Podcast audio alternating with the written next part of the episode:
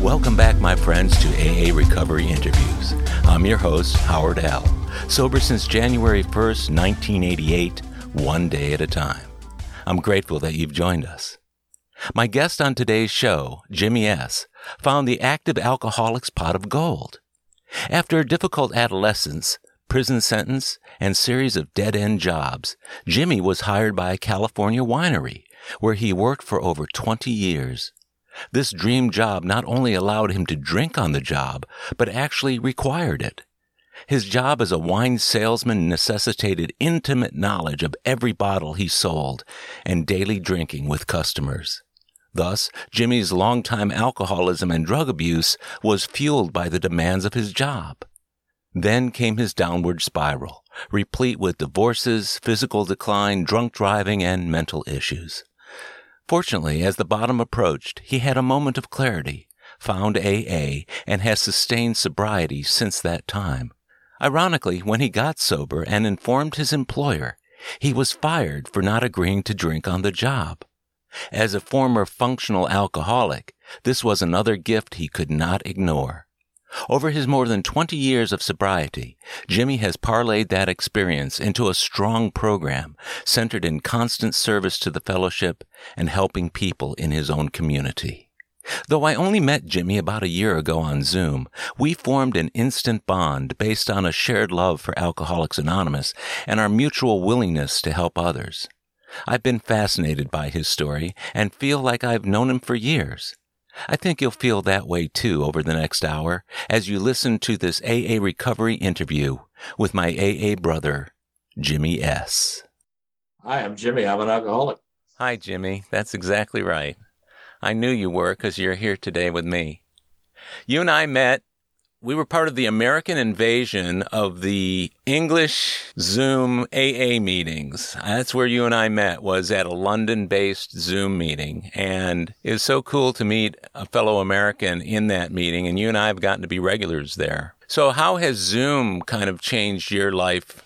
Zoom for me has opened up a whole world to me. Has it? It's bumped my sobriety Uh-huh. and my involvement with Alcoholics Anonymous Uh-huh. up about 300% Really? for a variety of reasons. One, because where, where I live, there were only a couple of live meetings. Mm-hmm. Seeing the same people over and over again, Yeah.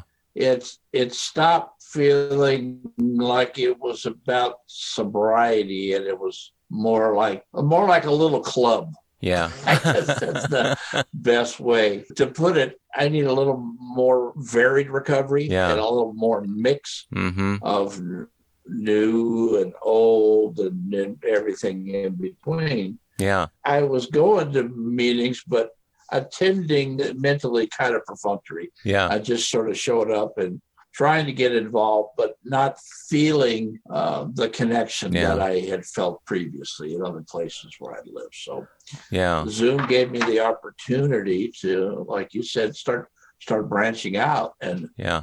I've got to be honest, I, I think I like it better than a live meeting.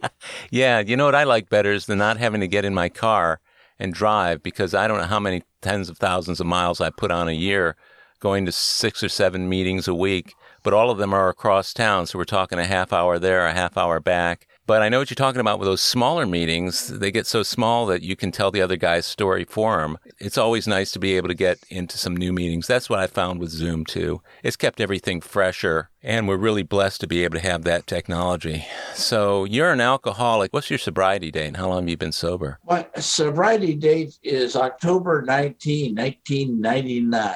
21 years. I'm coming up on 22 if I don't get drunk between now and October. I didn't get here until uh, I was uh, almost 50. Mm-hmm. You know, for me, I guess I was lucky in that it stuck Mm-hmm. for whatever reason the first time. Yeah. And I think it really primarily was because I alcohol stopped working. Mm-hmm. Yeah. So when the, you weren't getting a relief and you're still drinking like a fish, you start going, well, this isn't this isn't working out. Yeah. you know, for a variety of reasons. Yeah. You quit because alcohol stopped working. When did it start working for you? I mean, when did you first encounter alcohol in your life? The first time I had a drink, I snuck a couple of warm beers of my uh, grandmother and my uncle's house, and uh, it tasted terrible. Yeah. But I drank one and felt pretty good, so I figured two would be Yeah. better. That was the first time, and I didn't drink much of that. Nobody in my immediate family Really? drank. There was no alcohol in our Hmm. house. Hmm. I guess you know, because it was mysterious. And as a kid, you know, you you you know, after eventually you go over to a friend's house and you know they do that horrible thing where you raid the parents' liquor Right. cabinet and pour a little bit of everything into a Mhm. glass. And then drink that, and then laugh and have a great time, and then Yeah. throw up and, and be horribly sick and Yeah, confused. I, I get that. you know, I, I did that a bunch of times. Yeah, and you couldn't wait to do it again. I'll bet, huh? But uh, yeah, you know, it, it uh, there was no deterrent Mhm. there. Let's put it that way. hmm No obstacles in the way of uh, drinking uh, whenever you wanted. Well, if yeah, if you could figure out a way to get to alcohol, I was happy to Mhm. drink it. You know, Mhm. And of course, the time period when I was, you know, was doing this was I was in, my, in the '60s. You know, and in some ways, uh, for a while there, it was more about uh, you know smoking pot and taking Mhm. drugs than alcohol because in some ways those things were easier to get. I didn't have to go to a store and get somebody to Yeah, buy it Yeah, me. I could buy it from a guy on the Yeah. corner. So, you know, I had all that involvement as Uh-huh. well, which I think, you know, it's just, I don't think it's a gateway uh, like they talk about going the other way, Mm-hmm. Sure. but I think it predisposed me to try things to alter the way that I felt and to change my my being and my perception because I always felt I always felt a little squirrely like uh, you know I I wanted something but I didn't know what I wanted yeah. Is this from the time you were a kid you were feeling that way, or how, when did when did that feeling kind of come in? You know when I was really you know in young probably you know up till about fourth or 5th Mhm. grade you know I was trying to be normal Mm. I craved Mhm. attention, you know, and I found that I could get more attention by being bad than I could by being Mhm. good. And for some reason, I didn't mind the consequences once they were over. Yeah. You know, and when you were bad, getting in trouble. You know, once the once the once the shit died down, it was like pretty cool. So people could at least look at me like, "Whoa, he's he's reckless or he's Mhm. fearless." You know, um, I always had this sort of uh, dysmorphic sense of myself. You know, Mhm. uh, I joined the gang when I was Mhm. 12. Uh, I was the only member uh, because I, I didn't like Yeah. meetings and we always did what Yeah, I wanted. And I literally would sneak out the house every night, put my leather jacket on, grab some smokes, and go out in the town. And in my mind, I was James Dean in the Wild Ones. hmm But the reality was, I looked like Ralphie from a Christmas story. I was a chubby little kid with glasses. Yeah. So, you know, that disconnect uh, w- was always there from the very beginning the difference between perception and reality, and always trying to be something that I wasn't, or trying to be something that I thought I wanted Mhm. to be, or something I needed to Hmm. be. You know, and I developed those skills. I rode with them for quite a while. Were they attractive to other people or did they keep people away from you? I mean, that being a bad guy, there's always guys who want to follow that guy and being the the funny clowny guy like I was when I was a kid. There were always kids wanting me to be the guy who got into trouble, but it was always funny and I, there were always people around to support me in that. Where did you fall in that group? I was still for for a long time uh, really, a loner up until um, I got out of junior Mhm. high. But I, I had a couple of Mhm. friends. I would rather spend time by myself. Yeah, you know, I mean, I was in uh, I was in the Cub Scouts, and that was kind Mhm. of fun. And then I became a Boy Scout. I got kicked out of the Boy Scouts because I took a group of scouts, young scouts, out on a what was supposed to be a three-hour hike, and came back about 15 Oh, hours no. later, and looking like the Lost Patrol. and uh, you know, we had found some beer and cigarettes. I mean, anyway, just it was suggested to me that I might want to not come back. hmm And you know, the reality of it was I didn't want to be there. Yeah, anyway I get it. it wasn't working for Mhm. me. You know, I had always been out there running around by myself, doing whatever I wanted to do, whatever I wanted to do it. Now, when you were by yourself, were you drinking or, or smoking pot or doing any of that other stuff, or were those activities you did more with other people? You know, I started smoking pot. You know, I actually started smoking cigarettes before I Mhm. smoked anything. When I went to junior high, I guess it was 7th Mhm. grade. There, were- we took a bus. The bus it was about a two mile Uh-huh. ride, and I would walk that two miles for the thirty seconds that the bus went by, and I they could see me smoking a cigarette, looking like a badass. Yeah. You know what I mean? That 30 seconds of that little performance, uh, oh, there he is, he's smoking, you know, and then I'd have to walk two miles to school every day. Somehow made Yeah. sense. I, I think about it now and I go, you know, but you're an idiot.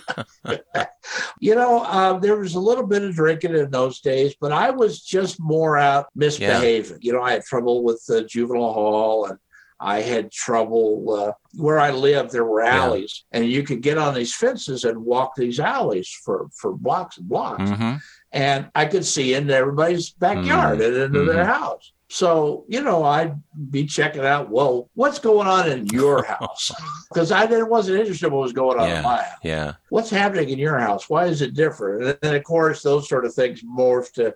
Well, it's nice to look at your house and see your stuff. Maybe it'd be better if I was in your house Yeah. with your stuff, you know. And of course, that was. Uh, and then, the logical conclusion was, well, I'm already here. I might as well take some Yeah. of the stuff. Yeah.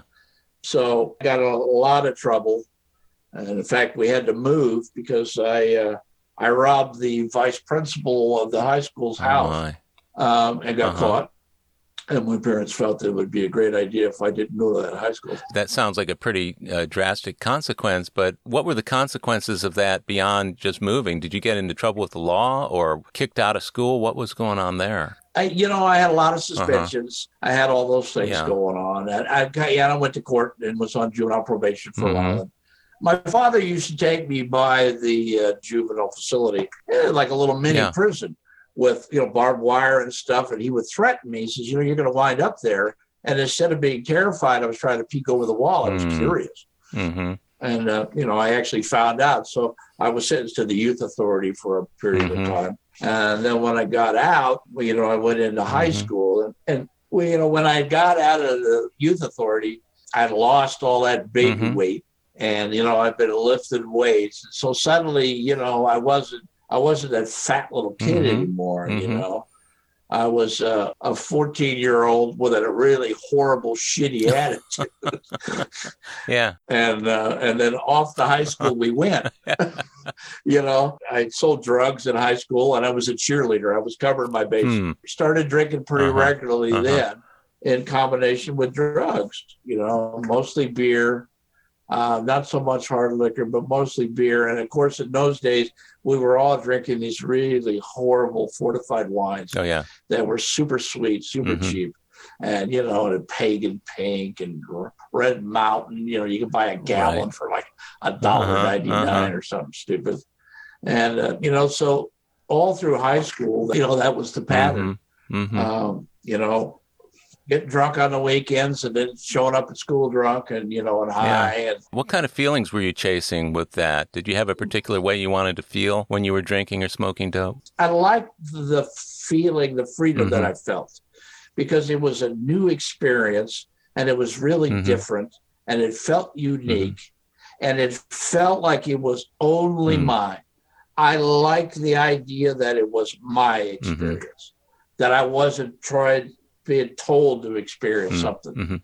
Does that make any sense? It does. Were your friends uh, at the time complicit in that behavior, or were you all hanging together, or were you on the fringe? because I, I would I had split my attention between the you know the goody Uh-huh. goods and the, the baddie bads. You know what I mean? I had a little equal close everything, so it just allowed me. It gave me a confidence. I didn't have problems with either Yeah. one, and it allowed me to feel like I had skills that I probably Right. didn't have. But it made me feel like I could navigate in those kind of hmm. situations. And that problem with that was is that it encourages you to take more risks Sure. and you know and of course it was a lot easier to take more risks on the on the bad side than the goody yeah. side Yeah. when i finally managed to graduate after high school most people go uh, into the service or go to college i went to prison How did you end up in prison? well i got arrested Yeah, I get that, but what were you doing? i got caught i, I got I, I was selling. Uh, I was selling drugs. Yeah. I was approached because I had been selling drugs for a couple of Mhm. years, and I was approached to do Mhm. something. And I said, "Sure, I can do that." And then, with based on the theory that I figure out how to do Mhm. it, and I figured out how to do it, and it turned out that the whole thing was a setup. Mm. uh, because back in those days, uh, drugs were were looked on, you know, like a capital. Sure. You know, we were, you know, hmm it was severe. Were these the harder the harder drugs? LSD. I liked the uh, the mind Uh-huh. things. I, I didn't like the downer drugs. I like things, you know, I like things that pep me up or make me see shit. So you get caught by the police or the undercover, whatever. What were your options at that point? Did you did they give you any options of jail and or some other option? No, there was no talk of diversion or anything else Huh. to do. So I mean, I got the lawyer that I could afford, and uh, took a plea Uh-huh. deal. Plea deal was five to Mm. life. In those days, they didn't give determinate sentences; they were Oh, indeterminate, so they could keep you as long as they Uh-huh. wanted. Uh huh. And off I went. Turned 19, 20, and 21, like the song Uh-huh. says. And uh, after uh, four years, yeah, I got out. And you know, the interesting thing was, you know, that we made booze in jail. Yeah. We were making this this god awful Pruno, this hor- horrible Uh-huh. hooch with fruit juice Uh-huh. and stuff. But uh, you know, we would drink it because, you know, for me, I, look at that period. It was like the first time in my life that I had a chance to reflect back and look at my life and see what it is that was going on and what I wanted, what I was going to Mhm. do, and just you're kind of plucked out of your life Yeah. and put on hold. What did you see when you were looking back on that, Jimmy? I, I when I wanted to get out, I had this vision that life was going to be different. I was not going to go back to East Mhm. LA. Um, you know, I was going to get a place in the country, you know, with a little Mhm. porch, and uh, get a get a girlfriend who you know sings like Joni Mitchell and bakes bread. And I just sit on the porch, and she'd sing and bake, and I'd play Mm. guitar, and it'd be Mm. wonderful. The problem is, is like a lot of people, I, I don't, I only think about that part. I don't go, well, first I should get a job and save my money so that I can accomplish it. I just want to skip right to the part where I'm sitting on the porch. There's no, how do you get Yeah. there in my mind? You know what happened when I Uh-huh. got out?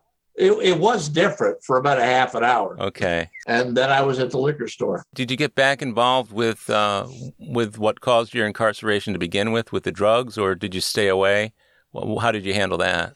I did get involved with drugs, but of course, at that time, the drugs had changed. Okay. It was mostly marijuana. And then five, six years later, uh, when, when cocaine hit, I was definitely a Mm. candidate Mm. for cocaine. That that drug was, you know, they they had me in mind, and uh, you know, and I didn't put up much of a fight. While you were in prison for those four years, was anything offered to you that could be considered enriching for a, a better life coming out? Uh, was just in jail until the last three months, and I got transferred to a program that let me go to the local junior college for uh, three hours a day. Mm. There was about Mhm. about a dozen of us. We were a kind of an Mhm. experimental program, and um, you know we'd come on the we'd come on the prison bus. They'd drop us off, and of course Sure. we were a bit of an oddity. But it was great to be Yeah. around people again, you know, and Yeah, especially around girls. Did that get you started wanting to go back to school, or when you got out, you just left that behind? it made Yeah. me want to go to school, but more than anything, I wanted to make money. And I finally just took what I learned and, and I found a Mhm. I found a small job, you know, working in a print shop, doing some of the stuff that I had Mhm. learned in college, and uh, that gave me a chance to earn a living. hmm I was getting like a hundred Mm. bucks from the state, and a hundred bucks a month doesn't go very far. Now, were you living on your own at the time, or uh, with family? No, I I, Uh-huh. I had left the family uh, the day after I graduated from high school. I had, had gotten involved in politics uh, at the time too, and I got arrested on TV. And uh, my with my parents sitting home watching the news, and they're they're, they're dragging me across the street, and uh, that was it for for Uh-huh. for me in the house. My mother was fine, but my father he didn't know what to do. Was that anti-war? Yeah, Okay, so you, you were part of that whole thing. Yes, and this was at uh, Cal State Fullerton. I went to several colleges. Oh, okay. I just never went to class. How'd that work out for you? Or need I ask? It turned out it worked out pretty well. In what way? And serendipitously, uh, unbeknownst to me, I uh, met a guy hmm at USC that uh, was a teacher there, and we became really good friends. A fellow by the Mhm. name of Leo Buscaglia. And I don't know if you're familiar with Leo, but He wrote the books about loving, right? yeah. And something about Leo just, it was one of the first time I had ever met a person in my life that you sensed something special and hmm and wonderful about it. Not suspect, not you know, that. It's just something about this guy, and you know Leo uh, and I Hmm. became good friends, and um, you know I went to his class Mhm. for all the wrong reasons, but you know he was Leo was instrumental. I managed to get a parole hearing, hmm and Leo wrote an impassioned letter to the parole board about me and was really instrumental in uh, getting me released early because I was released earlier than that five year minimum sentence. So, you know, things were already happening for me that were Yeah. helping me, but I I didn't realize or sense that things were going my way. Jimmy, did you get a sense of a, a divine intercedence going on there that something bigger than you was making that whole thing happen with Leo and with getting paroled early, or did you just pass it off as just nothing special? Yeah, I passed it off. You know, one of the nice things about the gift of sobriety is it's given me an opportunity to Mhm. look back at those things and see the things that I so I wouldn't even say callous. I just I disregarded without any thought Mhm. or feeling at all. Uh, no sense of appreciation or anything. It's just always on to the next thing Yeah. never going, boy, I dodged a bullet there. Hmm. Wasn't this fortunate? You know, you slap yourself on the back and figure, you know, I mean, I, you know, I, am the golden boy. So of course Hmm. things are Hmm. going my way. You don't realize that there's all these other forces, not to mention that there's Yeah. all these other people that are trying to to help me. I never I never saw that. Did you sense that your life was starting to turn around or about to be turning around when you had this relationship with this man who sounds like he was kind of a mentor to you or at least a, a friend? No, you know, because I, I saw Leo Uh-huh. you know, before I went to prison. Hmm. I never saw him Hmm. after that. Uh, he wrote the letter. I didn't even find out about the letter until uh, Hmm. about a year after that. And uh, Leo and I just never reconnected. I stayed up in Northern California, and Leo was still down here. So we we never connected after that. Hmm. So he was one of those anonymous angels out there, wasn't he? I think that's a great way of putting it. I think that's a great way of putting it. So we're talking about you in your early 20s, and you didn't come into AA until you're 50. Yep. Yeah, I was 48, I think. Yeah. Okay, so what did the intervening 28 years look like? a lot of different jobs, a lot of different uh, schemes. Um, I Mhm. played music, and so I, I got involved in music and pl- Mm-hmm. played in bands and, and did those things and wrote music Mhm. and, and did that. And I had a sign shop for a few years, I see. and I liked that because I've always been kind of artistic. I was trying to be your basic artist musician. And um, the problem was is that Mhm. I, I needed to support my alcohol and my drug habit. And I needed a steady income. So I Mhm. kept trying to find jobs. I, I, you know, I sold swimming pools. I uh, that was horrible. I worked at a car dealership. Right. that was terrible. The best part was after Yeah. you know, you know, every night you'd pick up a different car and go to the bar. that was the best part about that job. And um, Uh-huh. I had gotten to a point where I really needed a job, but I didn't know what to do. And I had a friend of Uh-huh. mine who owned a winery. So I asked him, and I got a job working at the winery, uh, working as Mhm. what they call a cellar rat. You, you do all the shitty Mhm. jobs about making wine, you know. So you move the hoses and you Mhm. wash out the tanks and you punch down grapes and and during harvest, you know, you run a forklift with the crusher and all that Mhm. stuff. And I did that for probably three or four years, and I liked that because I worked by my myself lots of times. you know, and I'd be in a big old winery and the would be Hmm. flying around Wow. and I'd be doing my job and I'd have the stereo blasted and drinking wine and having a great old time, you know. One day Uh-huh. I was working the crush, it was about 110 and I was covered in grape juice and sticky and wet and tired and miserable. And just then their broker walked out onto the uh, the crush pad where we we're working. And as I recall, when he walked out, there were like little rays of light oh, shining from him, and he was clean, Huh. and he just Huh. had a nice lunch, and he had half a Mhm. heat on for drinking wine. And I went, screw this! I want to be that guy. I don't want to be this guy. So I went to the owner and I begged him every day for like six weeks. Let me go sell wine. No. Let me go sell wine. No. And finally, he said, You can go out two days a week. So I did that. And, um, you know, I went to a, I went to a place, and uh, as little as I knew, I went to a restaurant at lunchtime to sell him wine. Smart idea. And the, yeah, and the guy goes, "Why don't you come back after lunch?" And I did. And you know, the guy spent a lot of time with me, and um, and taught me a lot about what was going on. And I realized it was one of those things that you hear your brain go, "If you can shut up and listen, you learn how to do it." and it turned out I was really good at it because if you look at my life, Yeah. my primary job skills were drinking and bullshitting. Yeah. You know, and what is sales? But and essentially bullshitting. hmm So this was a job that was made for Mhm. me. Uh, we drank wine all day. You drank wine with customers. Wow. You know, I always had plenty of samples, and um, I I spent 20 years doing that until uh, the alcohol really stopped working for me, and I started. Uh, things started to change. You know, Yeah. my world started to get smaller, and. I didn't I didn't see it happen. Yeah.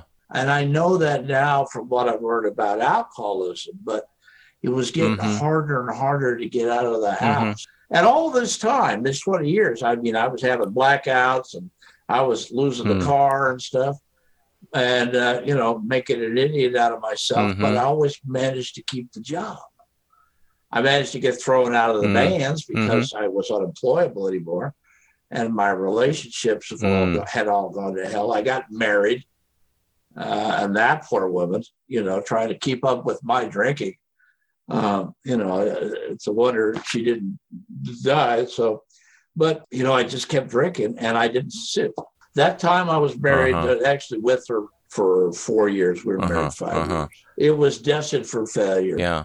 I got married because I thought I should get married. Oh, it's time. And I cheated on her the night before the wedding. So what kind of husband does that? That's the kind of guy I was. And the worst part about it is, is that is that Howard is that I didn't feel bad.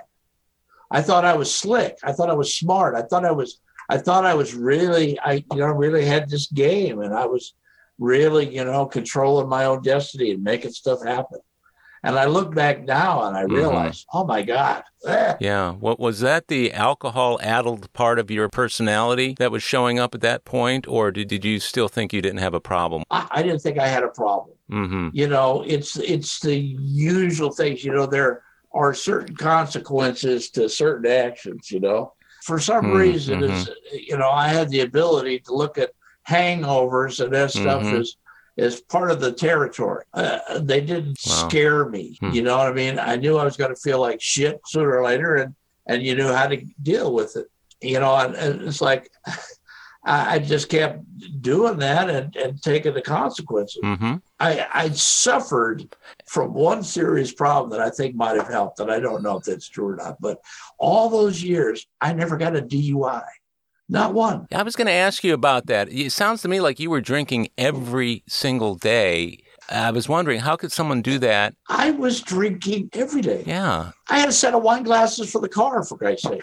I, I drank every day, uh, and I look Right. back at this and I explain it to people now that Yeah. you know it doesn't mean that I was a fabulous driver. It just meant that I just didn't get caught. It's as simple as that. It's just like you know being in prison and you go, "What are you in for?"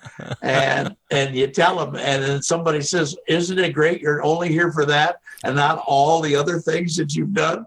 You know, if I would have been in prison for all of the stuff I'd done, I'd still be there. So you know, it was one of those things that Well, it's amazing you're alive and Yeah. that's that's one of the funniest things, you know, Uh-huh. about this program is that people who had not Hmm. seen me in a long time, who had met me and then seen me sober, that was generally the first thing out of their mouth. Holy shit, you're alive. How did that all affect your physical body? That's a lot of years of drinking wine every single day, and uh, what did it do to your to you physically, or was that not an issue? You know, it really didn't start catching up to me until I probably was about Mm-hmm. After I hit 40, you know, because I'd Mhm. always spent a lot of time in the gym and, you know, I was still doing those things.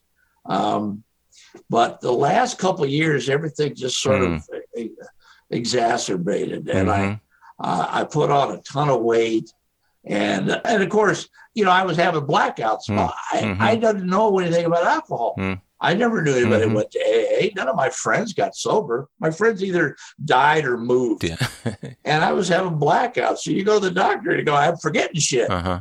He goes, Oh my God, we better run a brain scan, you know? Uh-huh. And I got the shakes. And it's like, Oh my God, do you drink? Well, I drink a little.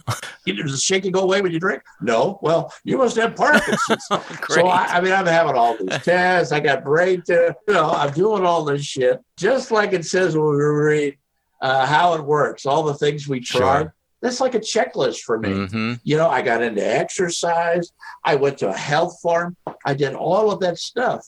Well, I finally decided that I needed to do something because I was, I just had this empty feeling Yeah. that the world was slowly turning on me, Mm. and I wasn't getting any feedback or or I wasn't feeling any love from any of my friends. Mm. I was feeling like I was there for everybody and nobody was there for me. Yeah. So I went to the winery and I begged them to send me to this wellness program. Uh-huh. And I went to this program for 10 days and became vegan. Uh-huh. And, uh, you know, and uh, I, I lost a lot of weight and I stayed sober for almost three months. Wow. And, uh, you know, it was like, oh, this is, this is fabulous. Hmm. And of course, you know, like it always says, sooner or later something comes up. And uh, a friend of mine was getting married. I didn't want to go to the wedding Yeah. because I knew everybody was going to be drinking. Uh-huh. I didn't want to be the only guy not drinking. So, in a shot of brilliance, I stayed home and got drunk myself. Yeah. Yeah. That's that that Still got drunk. I just didn't go to the yeah, that, that's that sounds about right. Now, when all this is going on and you're drinking, uh, obviously you're working for a winery. It, I, I wouldn't think that they would be the most apt to want to call somebody on their drinking. But did any of your friends or colleagues or anybody else suggest to you that maybe your big problem was the drinking? Sounds like the docs were trying to find ways to let you off the hook with brain scans and Parkinson's. But did anybody ever face you down on that? yeah, only one relationship. Mhm. I had a relationship uh, with a woman that I had known in years before, Uh-huh. and um, she wound up moving in with me with her son, hmm and then she wound up moving out Hmm. because of my drinking. hmm That was the first time and the only time that I've ever had anybody say there's something there, or that I had an inkling that what I was doing, maybe, you know, when when you're talking to her and you look over the shoulder and you see her eight year old son, hmm it's still I still glossed it over. I still just kept going, you know, that there was something else going on, or that maybe she should help me or something. Because I, I didn't ha- I didn't have any skills with this stuff. I didn't know how to deal with this stuff. Mm-hmm. And you know, and Mhm. it wasn't until towards the end when I finally did what it, you know what got me to AA. hmm And you know, because I had toyed around with it, I'd driven by the fellowship where I lived in Vallejo hmm and seen those guys out there. I'm not a Yeah. hobo. I still got a hey, I got a house, I got a car. Sure, it's in the shop, but you know, I've Right. got two cars, so I can drive the other one. You know, I'm not a, I'm not Yeah. an alcoholic. I'm not a bum. Alcoholic was a bum Right. to me. Right. I didn't know. I didn't know what I know now. hmm So it, it Hmm. kept me out there longer. And the other thing was is that I had managed to get off my cocaine habit. Hmm. And the fact that I had done that and replaced it with drinking didn't connect. You know, in my mind, I had found the secret to getting off, getting cocaine out of my life because I, I, Yeah. I, it had run its course and I was sick of it. Uh-huh. I just, I just couldn't do it anymore. So I just Huh. had to tough that out and make that happen. So that gave me Huh. that false sense that I could handle this. I could handle this shit.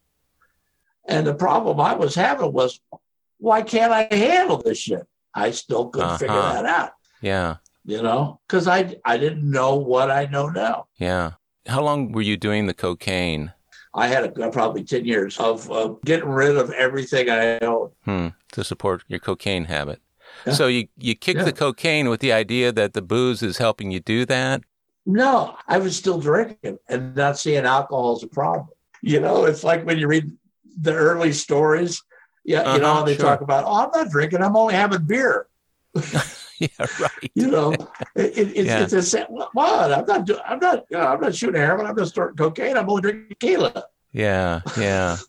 And and and it it it makes perfect sense. We'll be right back.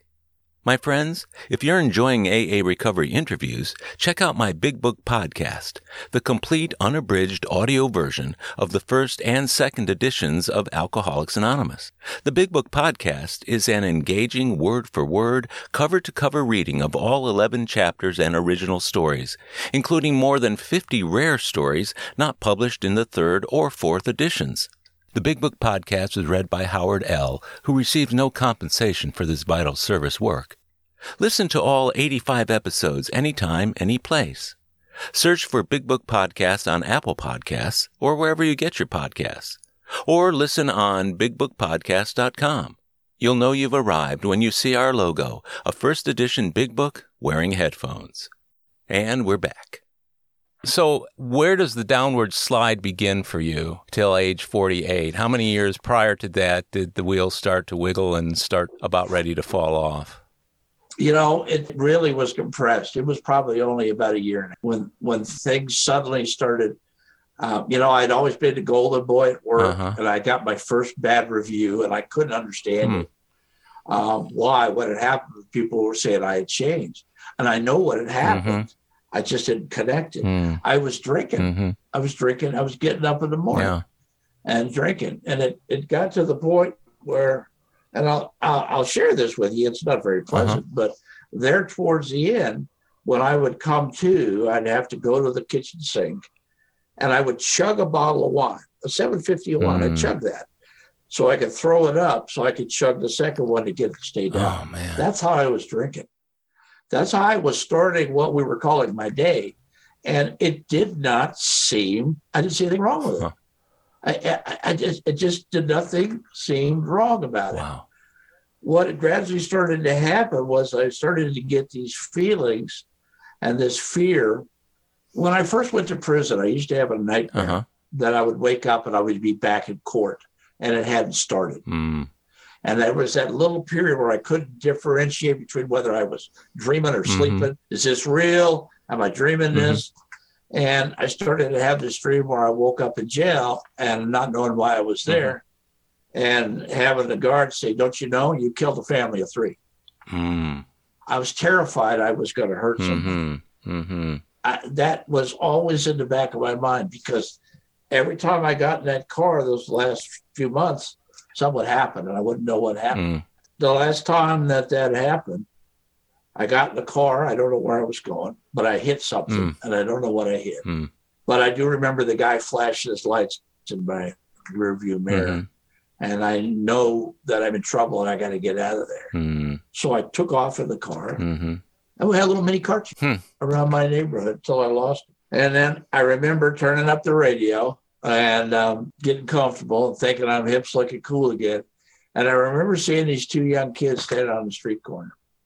And I pulled up to the stop sign and I looked over Mhm. and, you know, try to be cool, you know, hey, sup?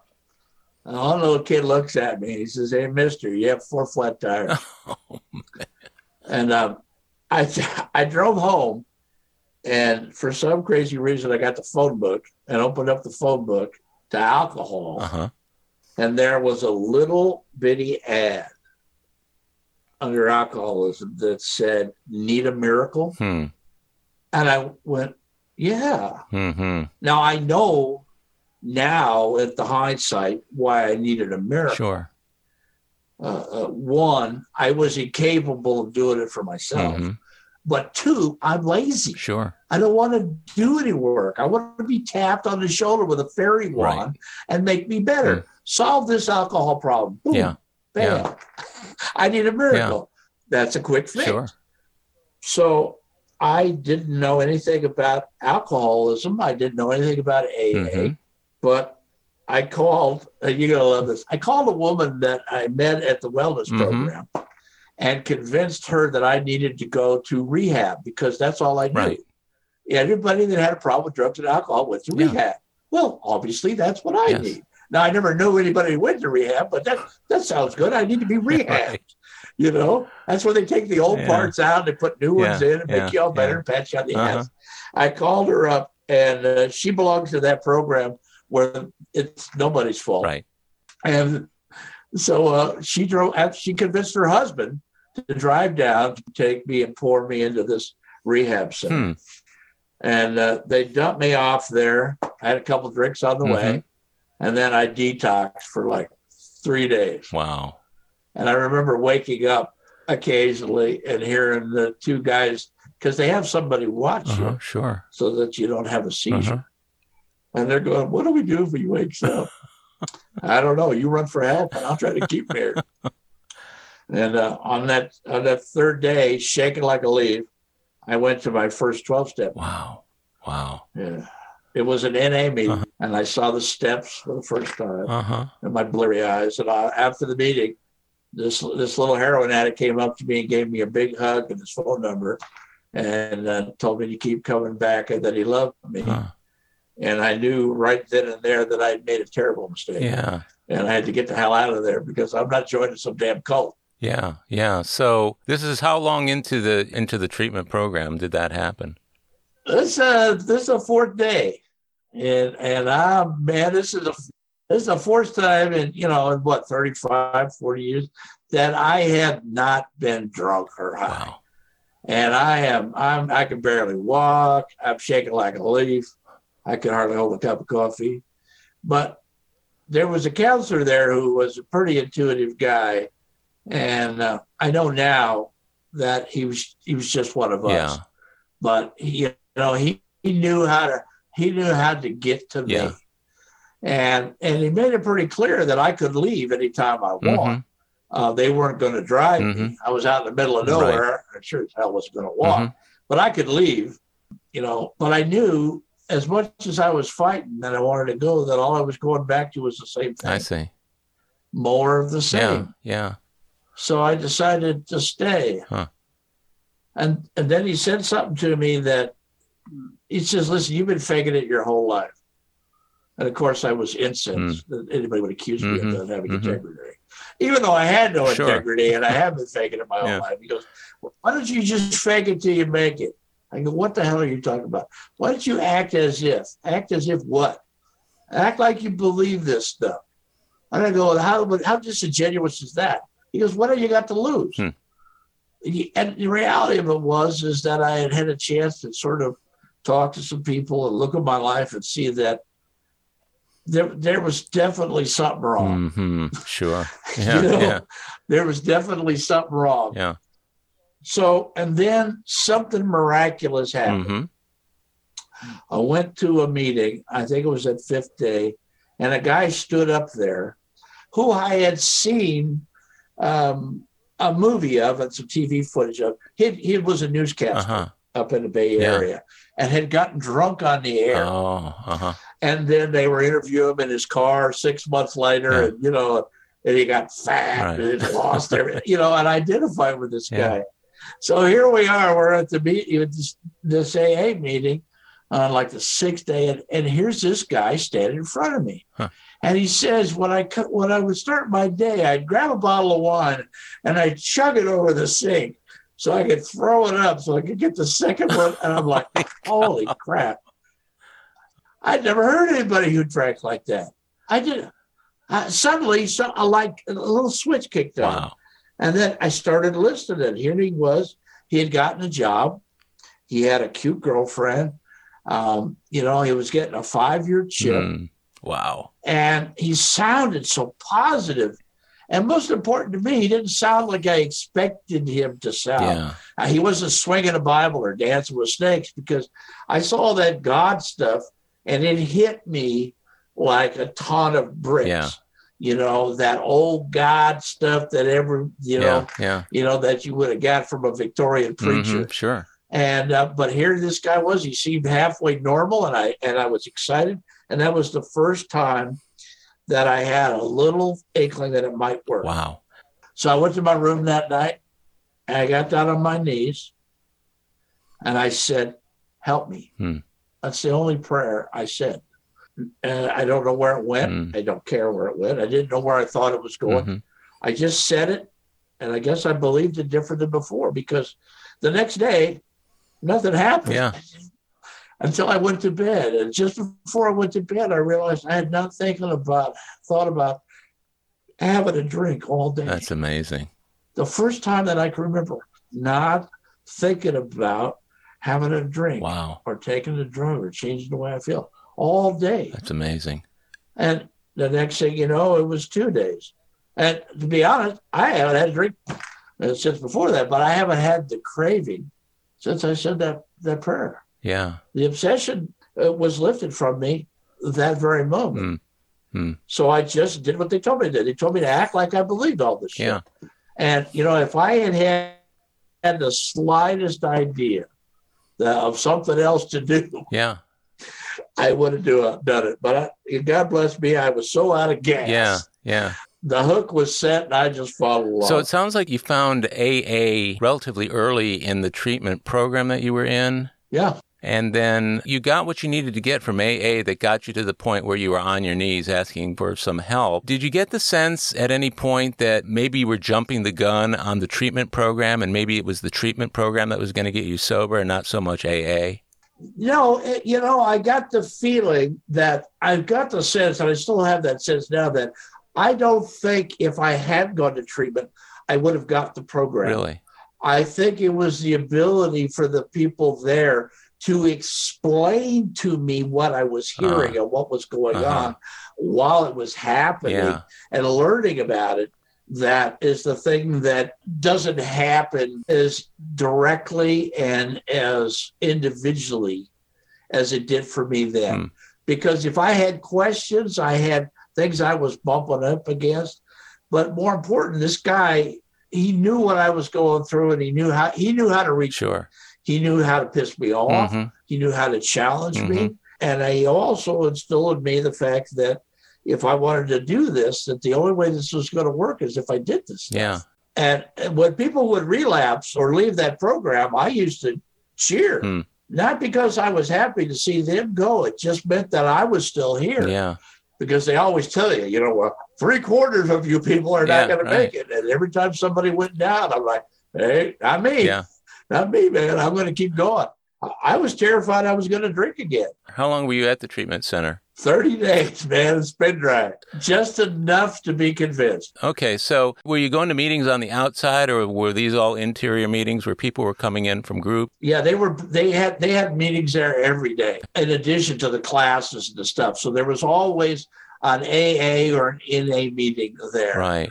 Um, brought in from outside. So you know you got to see how the meeting works, but you got to understand the process Hmm. and all those things as you're going through working steps one, two, and three. Yeah. It saved me from trying to decipher what was up there because I struggled with some of that stuff. Yeah. My counselor gave me the NA workbook at the time Uh-huh. because I had a drug problem. Uh-huh. You know, too. I mean, I was an equal opportunity Uh-huh. abuser.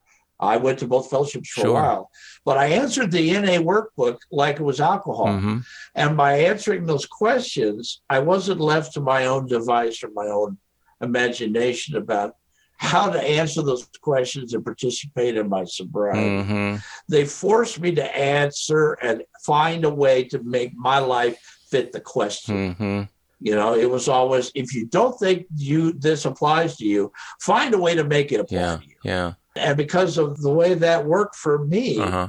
that gave me the ability to understand what I was doing, why I was doing it, and to, and to do it correctly. Right. And that continued when I went to my sponsor when I got out of the recovery hmm after I finally took a sponsor. That took a while too. So they're directing you out the door of the, the treatment center immediately to AA. Did you go immediately? Oh yeah, Okay, so you went immediately. And what w- what were your first meetings like out there? they they were great. I was excited to be there. Uh huh. You know what I mean? I wanted to learn. I wanted to meet people. Mhm. Uh, and of course, I knew all about AA. But you know, I was excited to be there, and you know, there it wasn't that mentality. Uh, why don't you shut up, listen? It was like, well, thank you. We're glad you're here. Uh-huh. And um, I got a commitment right off the bat. That's cool. And I kept trying to get a sponsor. I'd raise my hand every meeting I went. Says, my name's Jimmy. I need a sponsor. Yeah. Uh, it took me six months to get somebody to say yes. Okay. So if somebody finally said yes, and were you attempting to do any of the steps prior to that, or No, I wasn't. I was just going to meetings Yeah. And uh, reading the book. And I had gotten a recovery Bible too. uh huh? So I was trying to do that end of it and try to figure out the higher power I thing. You know, I got a guy who said, I'll be your temporary sponsor. Uh huh. and uh, he was my sponsor till he till he passed away. Hmm. So uh, you know he, he stayed temporary, but you know at least we got, we got through the steps and allowed me to you know keep doing what it is that I've been doing ever since. Did you ever feel when you were getting out of the treatment center? I've, I've known people over the years who have slipped, and looking back on their experience with treatment centers, they get the sense that once they get it figured out in there, that maybe they've got it totally figured out, and they get out and they'll go to a few meetings, and then they kind of drift away. What was it about AA that kept you wanting to come back to those meetings in the early days? It's just going to sound rather egotistical, Uh-huh. but I kept asking Mm-hmm. that. You know, I said, "Listen, this is great. We can all can stay sober here. Anybody can be a monk at a monastery. Right. Can you get me back to my life? Is this stuff going to work out there? Because I wasn't sure it was going to work. Mm-hmm. I was sure it was going to work, you know, while I'm around here, I'm in an AA meeting, but how do I take this out to work? Hmm. How do I translate this to my job? And, you know, and again, there's another one of those little miracles. Mhm. Uh, I went to work after I got out of rehab, and the work was very supportive. You know, when I went to rehab, they said, just take care of yourself and we'll keep paying you. You do what you need to do. Sure. It. And, um, you know, and, and we'll talk when you get back. And I went back to the winery and and sat down and told them, you know, that I was back and I felt really good what I had done and, and that I, you know, I was committed to not drinking anymore and I was here to go to work. And um, they fired me Huh. because they said, if you can't drink, you can't work here. I go, that doesn't make any sense. That's the stupidest thing I had ever heard of in my life. A requirement for the job, huh? yeah, they, well, they were convinced of that. yeah. They fired me. I mean, they gave me six months severance. You know, that's generous. Mhm. You know, I've been there 10 years. Yeah. I mean, looking back, I mean, it wasn't legal, but it was the best thing. So now I had nothing to do but work on my sobriety. I had nothing to do but go to meetings. Huh. I, my bills were paid. I, you know, all I, I, I just had this chance to focus on myself. And, uh, you know, I did that for about close to eight, nine months. Was AA in the winery's point of view, were they the enemy or did they just not like the fact that you weren't going to be drinking while you were on the job? They were convinced that the only way that I could sell the wine Mm, is if I could talk about the wine from a first person okay, yeah, yeah. I mean, Not realizing that I said the same bullshit every time, right. regardless Okay. what it was. It's it's pros. yeah, yeah, yeah. I get it. It's like Siskel and Ebert giving you the same review for every every movie. So this is within your first year. You get your sponsor at six months. Did he get you started on the steps right away? And how long did it take you to work through the fourth and fifth and then the eighth and ninth until you became of service? You know, we, we got everything done. I, we were probably done eight months. I was done before I had that first year. That's great. That's great. and I, I procrastinated a little bit on that fifth step. The, the problem was I was trying to be so thorough, and because of my age, I had a lot of shit that I had tucked away. Oh, yeah. And I'd think about something that had happened, Mm-hmm. and then it would remind me of something else, Sure. and something else, and something. It was the proverbial peel in the onion. You know, one thing always led to another. Yeah. And I was convinced that if I wasn't thorough, Mm-hmm. that it wouldn't work because that's what they told me. It's like, okay, I'm, if I'm going to believe this shit, I'm going to believe it. Right. Because if it doesn't work and I've been thorough, then I can I can at least complain about that. Yeah, I get that. And there were some things on my list that I was going to take to my grave. Mm-hmm. Mm-hmm. There are some things that I had done in my life, um, of being a, a reprobate and a criminal, Sure. That I was not proud of. Mm-hmm. And they're not things that I would share with anybody. Mhm. But I shared them with that man. Mm. and and with God, it took so much of the shame away. Yeah. You know, I, and it just it was such a such a burden lift. It sounds like it. And with the understanding that those were just the things that I did. Sure. They weren't who I was. I'm glad to hear you say it in that way because it's about what we did, not not who we are right now. Because we're different now than we were. In the first, okay, so you you worked your your steps and you worked with a sponsor. Let's say to about a year and a half or so until you had all the steps done. Yeah, and we kept in contact uh, for for many years. And I mean, you know, because he was local, Uh-huh. and uh, you know, I started getting sponsees, and, Mhm. and you know, we do that that thing. I got sponsees before I finished the steps, Really? because we had people from rehab calling me, Mm-hmm. and it's like, well, okay, I'll try, you know.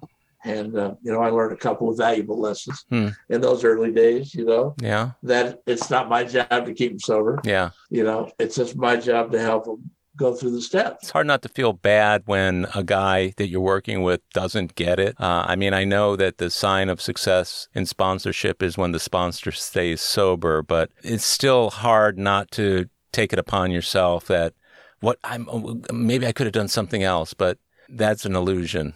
my my first sponsee cleared that up for me. I saw him, and then I, I lost track of him for three months. Yeah. And then I happened to bump into him while he was sitting in his car drinking. And of course, I Mm. asked him, "Well, what happened?" and he, he looked at me and says, "I'm an alcoholic. What do you think happened?" And I, I went, "Oh, that's oh." God, how did I forget that? That's the right answer to that question. That's That was the perfect lesson. You know, he solved that problem. Isn't that amazing? We're talking about your first couple of years.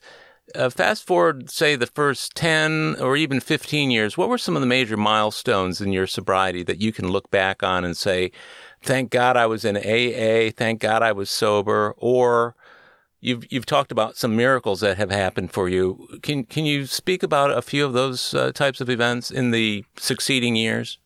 Yeah, I think I didn't know what I was going to do for a living because I Uh-huh. had been in the wine business 20 plus years. What Yeah. the hell am I going to do? I'm, you know, uh, uh, I'm almost 50, you know, I'm not exactly. And I got a call from a guy who had given me one of my first jobs in the wine business. Mm-hmm. He had hired me with my criminal record. Mm-hmm. And how he knew I needed a job, I don't know. But he called me up and he says, "I got a, I got a job." Mm. And I, and I said, "I got to tell you something." He goes, "What is it this time?" Mhm. And I go, "I don't drink." And he goes, "Well, I never hired you for your liver." I thought that was remarkably insightful. mm. So after a lot of soul searching and and uh, a lot of prayer and meditation, I went back to work in the wine business. And uh, I've I've been working in the wine business ever since. I still work for a winery Wow. today. Um, You know, if, if there isn't an accomplishment to work around something that ruled your life, like Yeah. alcohol did, and still be able to be part of it, and it's given me the opportunity to help other people in this industry because uh, people notice things, and, Uh-huh. and I'm not shy about telling people, you know, if they ask why I don't drink. And Huh. so that's been one huge miracle. It's Wow. allowed me to continue a career that I thought I had no business being in. And I thought it was over. The Yeah. other thing is that it's taught me to deal and become realistic about Mm-hmm. dealing with the pain and the grief in my life. You know, um, I got married again, Yeah.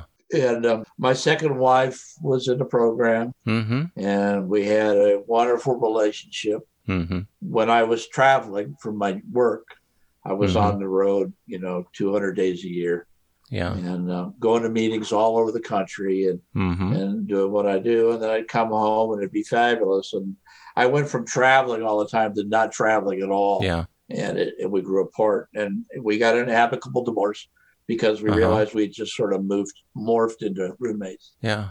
She eventually relapsed. Oh no. And, you know, I, I was able to be there for her grown daughters and Uh-huh. try to be there for her. She eventually drank herself to death. Oh, Um, sorry. you know, alcohol took her, and um, she's not running anymore. You know, I'm Yeah. convinced that there was something in her past that Yeah. she had never been able to get out. Now I don't know why I Mm. feel that way. I just I had that sense, yeah. you know, and uh, you know I was able to deal with that, and um, You know, I've lost several of my good close friends to alcohol. Mm-hmm. The hardest one was one of my good musician friends who Yeah. drank himself to death on purpose. And I remember seeing him the day before he died, and I remember crying. And he said, Don't be sorry for me.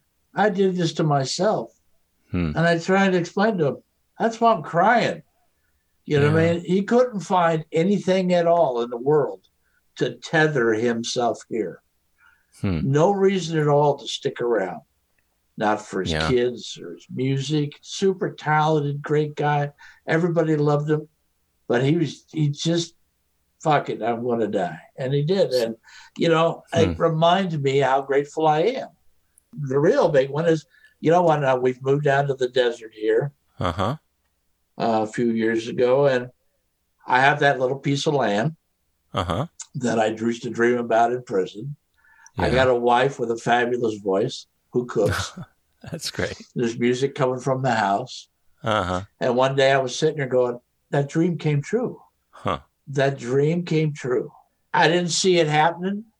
I just did the next right thing. I did what was in front of me and, um, you know, try to become a worker among workers Mm. and, you know, try to be of maximum service to the world and Mhm. to pass this message on. Yeah. You know, if you, when you look at that, that's, those are the things that move me. Yeah. Sounds like you stay pretty much in the middle of the program, too. People that I've known who have slipped after getting the kind of comfort that you're talking about usually do so because something about that, whatever they've achieved or whatever they've been able to accomplish in their lives professionally or in relationships or financially, start to become their higher powers or they start to take credit for that which they should not be taking credit for. How did you manage to stay responsibly humble? And I, I'm, I'm not suggesting that you're Mr. Humility, but how did you stay away from that kind of mindset? I didn't. Really? Okay. you know, I had a couple, I had a period about 10 years in where Yeah. I was focused on work Uh-huh. and I, I was going to meetings, but I wasn't, I, I was going, but I wasn't going, if you know what I mean. I'm at the meeting, Right. but you know, I'm thinking about something else. I have always had a very volatile temper. Mm-hmm. Uh, even as a little kid, I overreact. Mm-hmm. You know, I mean, in second grade, I put a kid in the hospital. Hmm. That temper, that shortness started to come out, and it came out at work. Mm. I handled a situation like drunk Jimmy would have handled it. You know, almost threw one of our better customers down the stairwell. Oh my gosh. So everybody knew that there was something up. I knew there Uh-huh. was something up because I didn't see myself getting that squarely. But when I did, I knew exactly what it was. When I finally saw it, that ugly glare of what was happening. And, uh, you know, so I went to the meetings and I knew what we were taught to do. I went in and told on myself.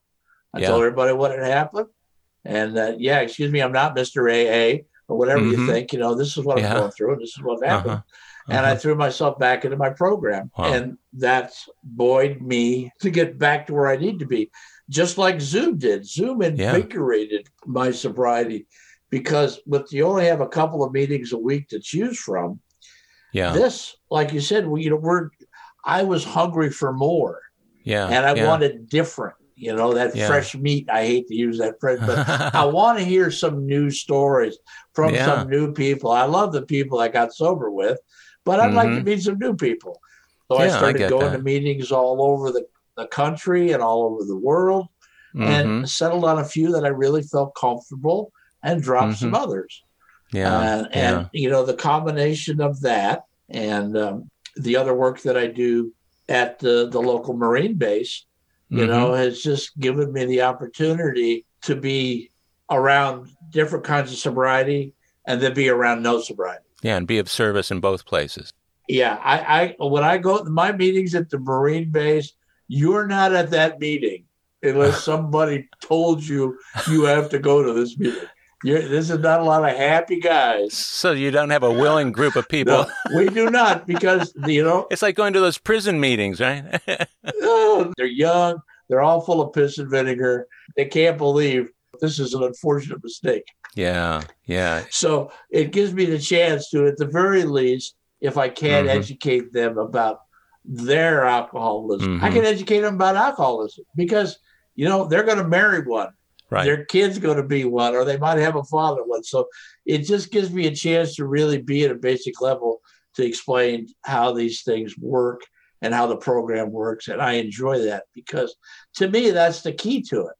If you Yeah. can't explain, you can't give the guy the book like they did 40 years ago. Go here, read this, then come back when you're done with the steps. Sure. That's great. Le- Left your own device, maybe you could do that. But I think the way that we work now with more Mhm. direct contact, people asking questions, sponsors, and even newcomer meetings where they explain some of this stuff.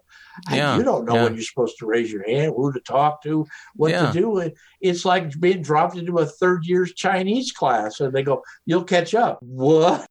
No. It is an easier and softer program than it was even 33 years ago when I came in or 20 when you came in. I'm so glad when you stop and think about it, Jimmy, you and I are just maybe three generations into this thing. And that still blows my mind that my dad was a teenager when Bill Wilson was starting uh, AA. And I'm thinking, I'm second gener, you know, I'm thinking, wow. But it also reminds me to stay, to stay grateful and to stay humble and to stay appreciative of people like you. I mean, this has been so marvelous for you to take the time and do this. Everybody I've interviewed so far has been an enlightening uh, experience for me, and everybody I've talked to who's listened to the interviews have said it's nothing but helpful and it's nothing but good stuff. Again, I wanna I wanna thank you for doing this, and and uh, I love you. You're you're a beautiful man, and I'm looking forward to going to many many more meetings with you, man. We're friends now. We got to do that, right? Howard, you know I enjoy you. I can listen to those dulcet tones Dulcet tones. on and on. Well, Jimmy, I'm going to let you fly, brother. Thank you so much again for doing this, my friend. Absolutely. Thanks again, Aaron. Love you. Well, my friends, that's it for AA Recovery Interviews. Thanks for tuning in.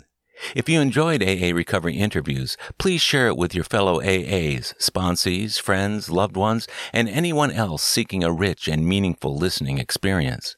Show them how to subscribe on Apple Podcasts, Google Podcasts, iHeartRadio, and other podcast providers. If you really liked it, I'd be most grateful if you can give us a five star review on Apple Podcasts. It'll help others find us. Visit our website, aarecoveryinterviews.com, where you can listen to every show, share your comments, and also contact us. If you want to email me, it's howard at aarecoveryinterviews.com. By the way, to get in touch with Alcoholics Anonymous, simply visit aa.org. The next episode of AA Recovery Interviews is on the way, so keep coming back. It'll be here soon.